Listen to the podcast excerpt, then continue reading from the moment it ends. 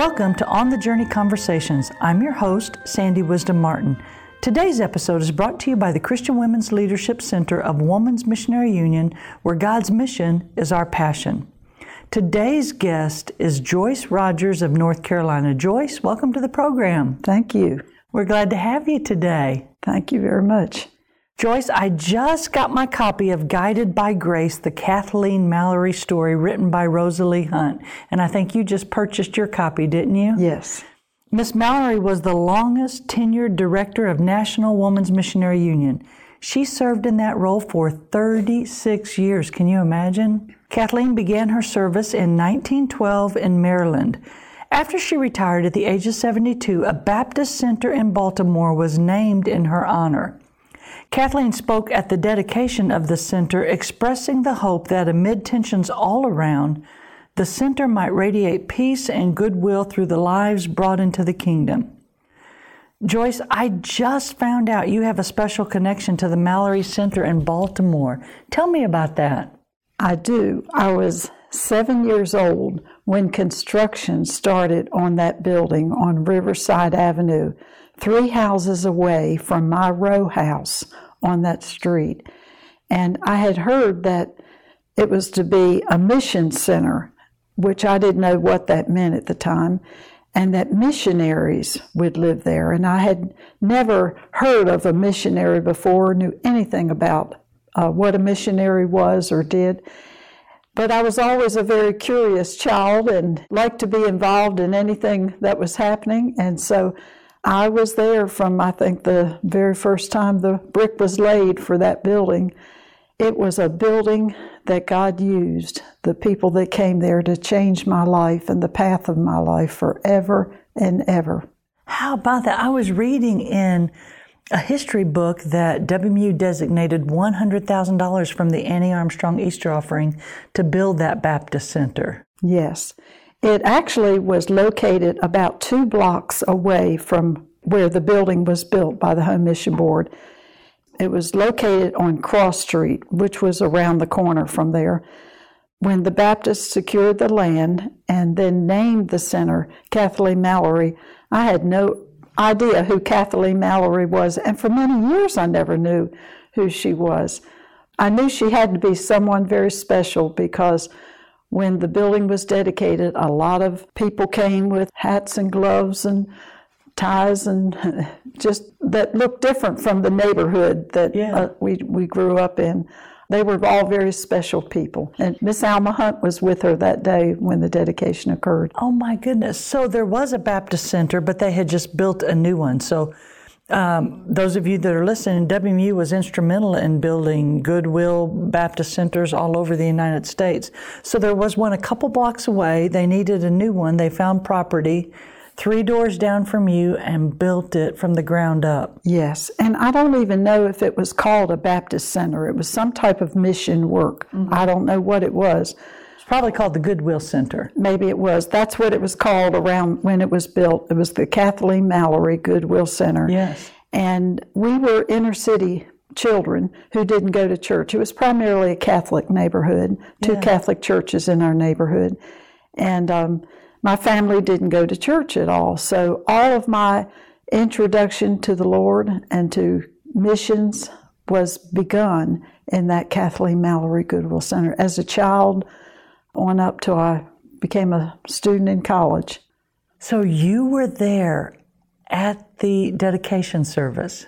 Peeping in the window. Some very important people were allowed to go in, but certainly not neighborhood children. Did you go to the other Goodwill Center? No, I didn't. I didn't even know it existed until after construction on the Mallory Center was begun. And people said, well, that's the mission center that was around the corner that was two blocks from my house. But you knew nothing but I about knew nothing about it. So you're peeping in the building. Do you know what the building is? How did you get involved with the building? Observing everything as it was built and word of mouth and talking to, and I was a young child, but I had no trouble asking questions and being interested.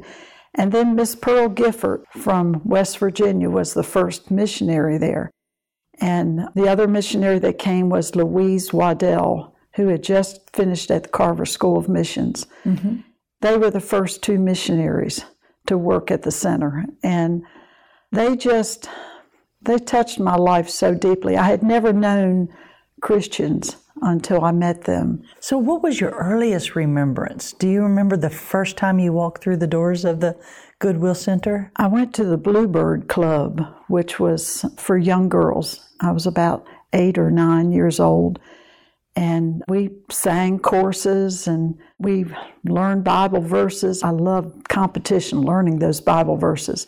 In the summertime, they had Bible school for two weeks. I thought it was the most wonderful thing I had ever heard of, where we could go there every day for two weeks from 9 to 12 was Bible school. And I can't imagine even getting teachers to do something like that now, much less for two weeks. And um, I even attended Mother's Club. I got my grandmother to go so she could take me to Mother's Club. I, I wanted to, I was so drawn to everything that they did there. They had clubs for teenagers. Mm-hmm. And uh, of course, I was too young to, at that time. They built a gym behind the building where all the classrooms were. And we could play basketball, we could run around in the gym because the only playground we had was the street. Yeah. Uh, we lived right in the inner city of South Baltimore. I think the Lord drew me to Him through the mission work there at the center. And the missionaries uh, were members of a church about four blocks away. They had joined Lee Street Memorial Baptist Church and they would take a lot of us children to Lee Street. And so that became my home church. It was just one thing after another and good experience. Tell me about one of the Bible verses you learned at the Kathleen Mallory Goodwill Center. We used to learn verses, had them on cards. For the first week, you might have 10 verses. The first day, we were to learn the first verse. Well, I would learn the whole card so I could get the first reward that they would give to us. Verses like Proverbs 15:1, a soft answer turns away wrath, but grievous words stir up anger. Verses I've never forgotten. Mm-hmm. And I had no introduction to any of that in my home at all. It was all through the ministry of the center. What do you remember most about those two first missionaries? Louise became very special to me. She was the younger of the two ladies. In fact, after a few years of being there, ended up marrying one of the young men who came to the center. So she became Louise Hoffman. She's now in heaven. I named my daughter Rebecca Louise in oh her memory. Goodness. Louise took us to GA camp in the summer. A one week was the most wonderful week of my whole year to get to go to GA camp.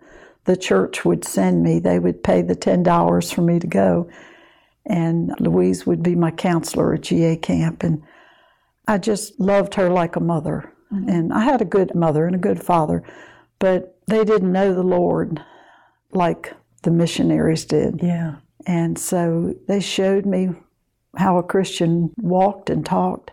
And something else that was so meaningful to me every summer, we would have student summer missionaries. Mm-hmm. And those missionaries planted in my heart the desire to go to college. No one in my family had ever gone to college, much less gone away to school. Two of those missionaries are known in North Carolina. Uh, Betty Lynn Cadle was yes. one, and Doris Walters was another. I hung around the center all the time. So when those missionaries would arrive in the summer, they were there for 10 weeks and I, I couldn't get enough of them. Uh, you know, I wanted to learn. They, they were closer to my age and they were role models for me. Yeah. And planted in my heart to go away to a, a Baptist college. And so WMU provided a way for me to do that. Well, I was about to ask you how does an inner city girl without a lot of resources go away to college? How did that happen? Well, every year I would go to camp as a camper, and then as soon as I could get hired, I became a counselor and worked at camp for a few years. Then worked in the summer with, well, between my senior, when I graduated from high school, I worked at the Baptist building in Maryland, doing their switchboard for them. And Laura Farthing was the GA director, and Josephine Norwood was WMU director then. And they told me about a Baptist scholarship that I could get. I went to Campbell College, it was then. And Campbell, at that time, it wasn't as expensive as it is now. My parents couldn't afford that. And of course, my parents didn't really understand the desire I had to go to school. They wanted me to stay at home and go to a maybe a school in Baltimore, but I just knew God wanted something different for me.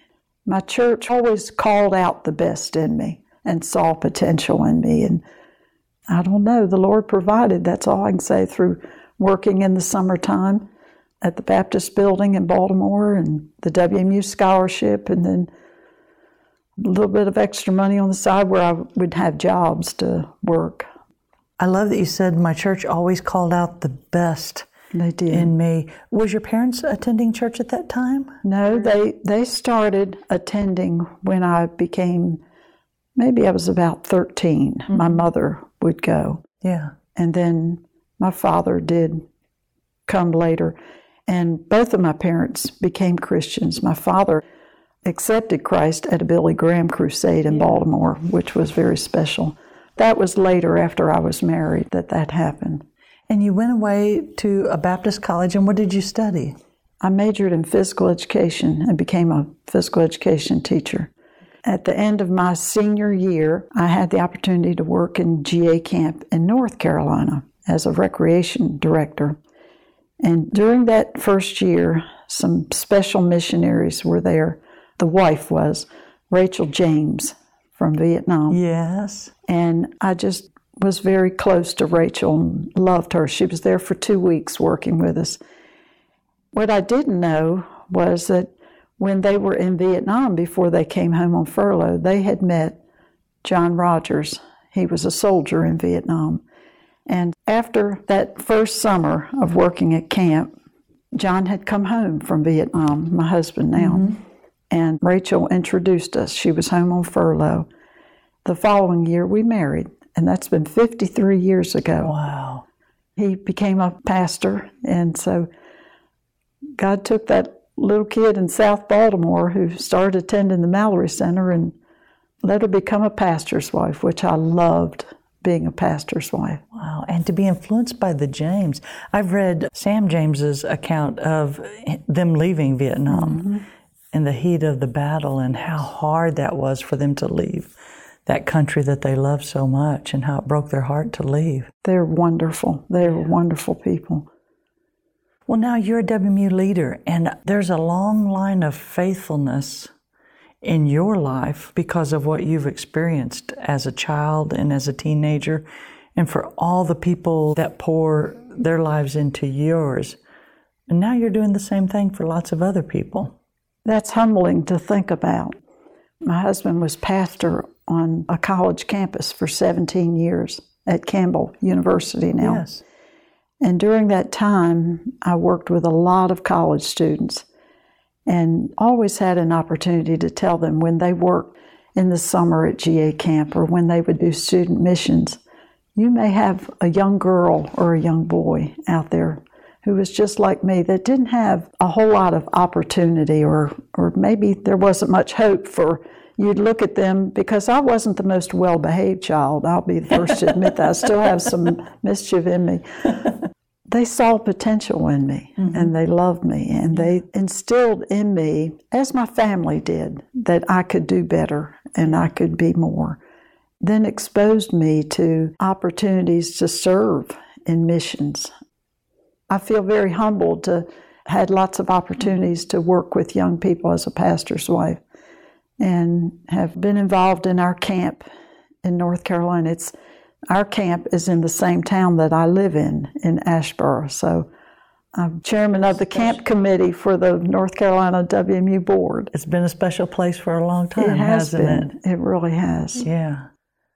Well, you are an example of the power of somebody believing in you because you had people from those first missionaries that believed in you. And that's a powerful thing when somebody believes in you. Yeah. And when I think, why me, Lord? Why, when there were so many of us who came to the center, I can't, I don't know why. You know, I just, I'm grateful. That's all I know. And being grateful, I've just tried to pay that forward with others and lead others. I love leading mission trips, and I've done that with WMU in our state. And I married a man who has that same desire to be missional. Yeah. And in every church we've been in, I think his legacy has been outside the walls of the church. That's where we find our joy in serving the Lord, outside those walls. Well, I heard you say the influence of missionaries at a Goodwill Center or a Baptist Center, summer missionaries, GA camp, working at the state convention, the state Baptist building, WMU scholarships. That's a lot of touch points in the Southern Baptist family. It is. I, I guess I left one out. My church, when I was 16 years old, sent me to, we didn't, in the state of Maryland, we didn't have a facility that was a conference center because we were a small state. So in the summer, we would have our Maryland summer meeting or where you'd have conferences and all at Hood College in Western Maryland, in Frederick, Maryland. That was almost like going to Ridgecrest, not quite. I never made it to Ridgecrest till I got to be a GA counselor in North Carolina. They sent me one summer, paid my way to go to Hood College to a week of exposure to what Christians do when they gather at conferences to worship together and to eat together and to play together and to go to conferences together. And one of the conferences I attended was taught by Dr. and Mrs. Perry Langston from Buies Creek, North Carolina, at Campbell College. And I went to their conference, and oh, I just loved them. They were so much fun. He, Dr. Langston was on the faculty at Campbell. Mrs. Langston was, she was right in there with him. And I clicked with them, and they clicked with me. And I told them that I was a, in the 10th grade at the time, and they said, you need to come to our college and go to school there. And I was thinking at that time, because those summer missionaries had said, mm-hmm. you know, well, just think about going to college. When I got home after that week, I received a catalog that Mrs. Langston had sent me. She never forgot. She sent it to she sent me a catalog about the college and told me about it. Well, when I got that catalog, I just knew that's where I wanted to go. And God provided. He paved the way when my father was a wonderful man. He was a policeman in the city of Baltimore and didn't make much money. But he said, You just have a pipe dream. You're never going to be able to do that. Can just remember saying, Dad, I know I can't do it, but I just think God wants me to do it somehow. And he did. And he, he did. did. And I went to Campbell College and became president of the girls on the campus and just led at, at the college. And Sounds like the good title for a book, From Pipe Dream to President. well, it wasn't, that wasn't that big of a deal to be president of the girls' campus. Lots of good experiences yeah. there. After my husband finished seminary, the first church that he pastored, we were an associate pastor in Gaithersburg, Maryland, outside of D.C. The first church that he ever pastored was First Baptist in Buies Creek. They called him back there, and many of the people in our church had been his professors and my professors. We didn't go at the same time because yeah. I went to college and finished while he was in Vietnam. Mm-hmm. And when we got married, he started back to school and I taught school. Yeah. And so we were at Campbell at two different times and had the joy of being very close to the Langstons who made it possible for us to be introduced to Campbell. Yeah. You've had a lot of people pour into your life. I have. Oh, what would you say to someone listening today? What would you say to them to encourage them to invest in others? John has said so many times in, a, in sermons, you'll never look into the face of somebody that God doesn't love. I've always had a heart for people who were on the low end economically mm-hmm. because that's where I that's where you were. My mother used to say, my sister and I jokingly said, my mother would say, both my girls went to college, but you'd never know it. and what she meant by that we didn't forget our roots. Yeah. We, we didn't get above our roots, but we loved kids like that who were maybe not dressed as well as others might be or who who didn't speak the same kind of maybe language that we did. They they just had didn't have opportunities. We did, but we understood because that's where we were, and we. I've always felt drawn to people like that.